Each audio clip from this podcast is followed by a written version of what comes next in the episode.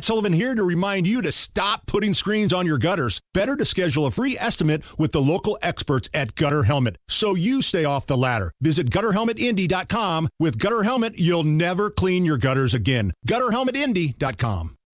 Hammer and Nigel. Do you believe these characters are weirdos? So let's rock! A lot going on. How you doing? My name is Jason Hammer. Guy Relford filling in for Big Nige today. It's the Hammer and Nigel show. Let's keep it local. Let's keep it here in Central Indy because it's been a busy week, two weeks of body cam footage being released to the public, Guy. It was last week where we had the video of the officer that shot a suspect in the back, but that suspect had a firearm that he went out of his way to get from his car and ran with it. Exactly. That body cam was released last week. We had the Greenwood Police Department's body cam of the mall shooting released, and we're going to get to that here in just a second. But just a few hours ago, a press conference wrapped up featuring the Marion County Sheriff's Department and the Sheriff Kerry Forestal. This was in regards to the July murder of Deputy John Durm, who was strangled by his own handcuffs by some absolute lunatic. So the press conference was earlier. They released a lot of footage, some body cam footage, and Sheriff Forestal said that staffing issues were a part of why this tragedy happened in the first place. Two people should have accompanied him to the two, deputies should have accompanied him to Eskenazi when he was charged with murder. Well, staffing has probably got too complacent because we're so short staffed. People will make decisions uh, that aren't in their best interest, whether that's the deputy, the supervisor. Uh, we have changed um, a roundabout of supervisors so we get a fresh eyes on on different sections so that any learned bad habits could be overseen or corrected. So, Guy, if you're the family of Deputy Durm, how does that make you feel hearing that? Well, I have a, a question, which is who's responsible for staffing? Is that purely a budget issue? Is it an allocation of resources issue? In other words, you've only got so many people, you you, you decide where you're going to send them, where you're going to deploy them. Um, is it a prioritization issue? Because I got to believe that the safety of my deputies has got to be a priority. If I'm the Marion County Sheriff, um, in this case, Sheriff Forestal, um, and again, I'm not I'm not pointing blame, but that's my question that I have, which is who's responsible for staffing? And when he says they're understaffed, why is that? Is it purely a recruitment issue? Is it a budget issue? Does that mean the city of Indianapolis and Marion County aren't allocating the resources uh, and the finances to where they need to be to keep our officers safe and to keep the public safe? Because this guy was although very briefly, uh, you know, an escaped convict there for a while. Very uh, violent. Very, uh, yeah, absolutely. So, so I got to be, you know, safety of the, my officers, my deputies, and the and the public have got to be my first priority. So to say it's a staffing issue to me raises more questions than it provides answers because who's responsible for staffing and and why are they understaffed? Those that's what I want to know. This sounds like a complete cluster you know what Yep. from the leadership of the Marion County Sheriff's Department. And again, there is no media outlet in the city, no show more pro law enforcement than we are here at the Hammer and Nigel show. But if I'm a family member of Deputy Durm, I'm not real happy with that excuse. This wasn't like this was a guy that stole a candy bar guy. This wasn't somebody that, you know, stole a TV.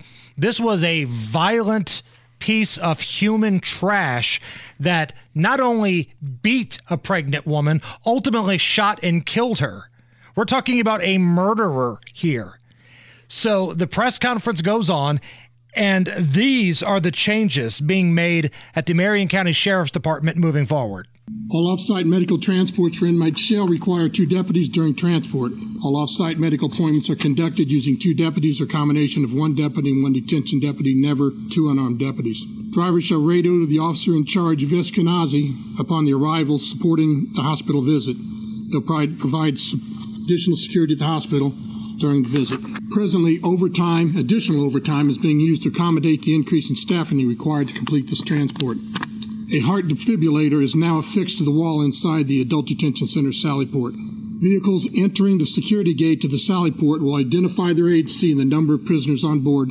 The control clerk will radio processing to the advise of their arrival, and processing will meet the incoming driver in the Sallyport. Strict compliance to firearms storage enforced in the secure areas. As of August 30th, 2023, there were 196 individuals in custody for murder. Assessments began for sizes and appropriate housing to change the entire population into the entire murder population into red uniforms as an outward reminder of policy variations for anyone charged with murder that leaves the adult detention center.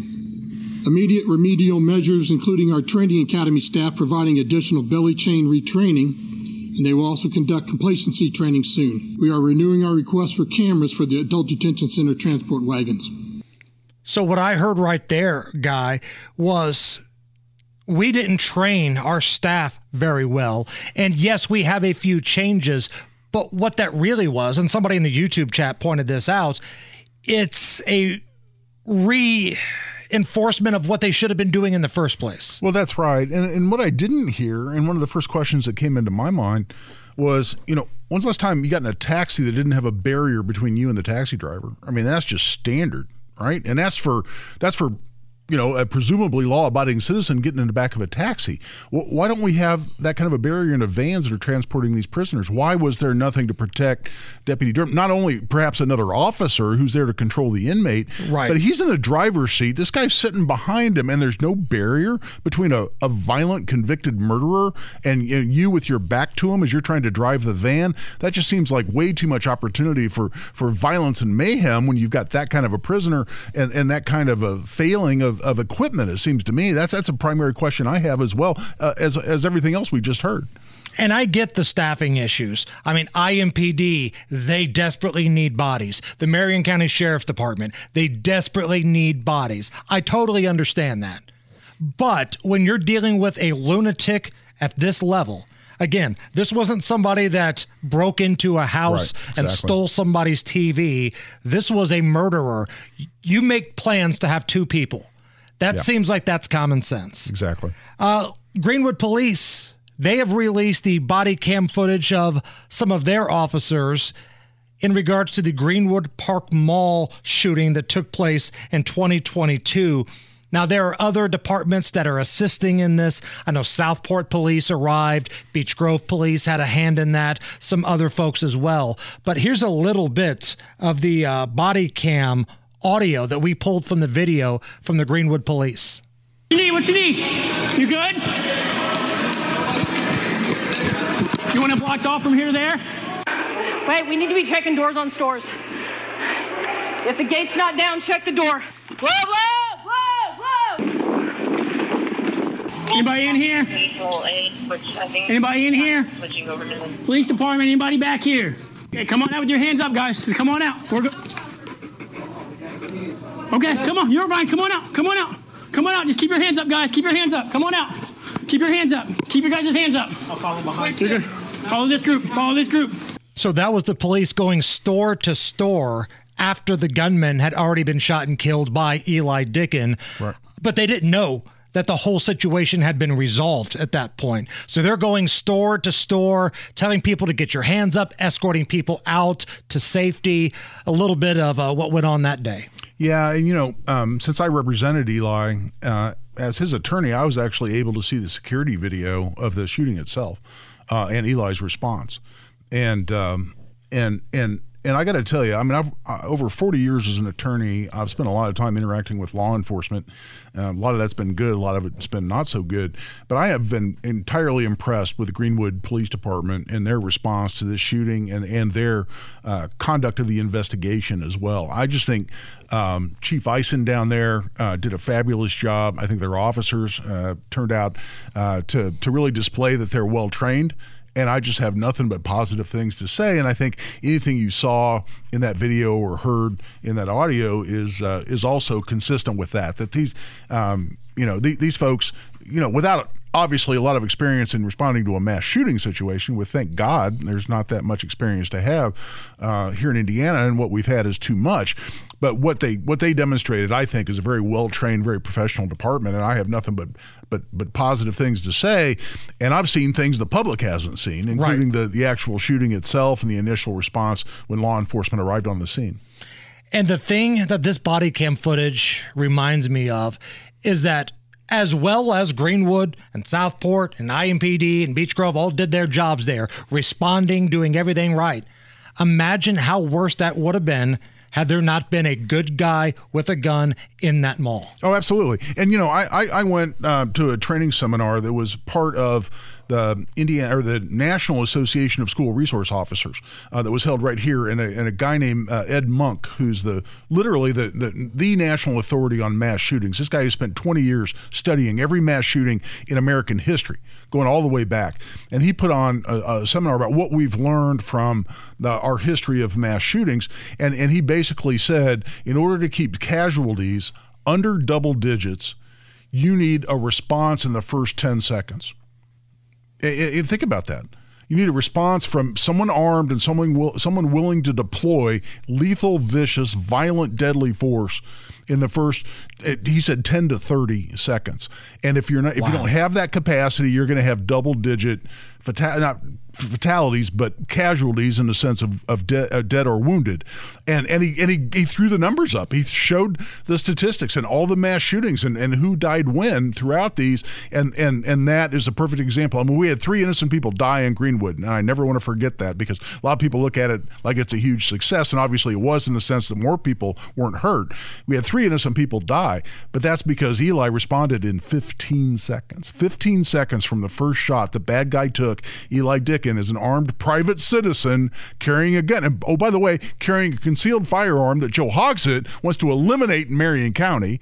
So does right? Jefferson Shreve. And so does Jefferson Shreve wants to revoke constitutional carry. They both want to limit the opportunity for anybody like an Eli Dicken to do what he did in Greenwood. But an armed private citizen interrupted that shooting in 15 seconds. That's why you had only three casualties.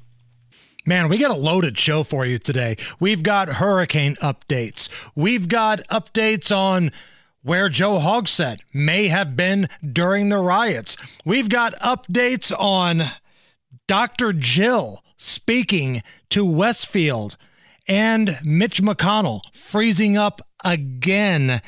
Just a scary, sad situation. So we've got all of that, but we're going to have fun too. You know how we get down here at the Hammer and Nigel show. So stay with us all afternoon. Guy Relford's in for Big Nige at 93 WIBC.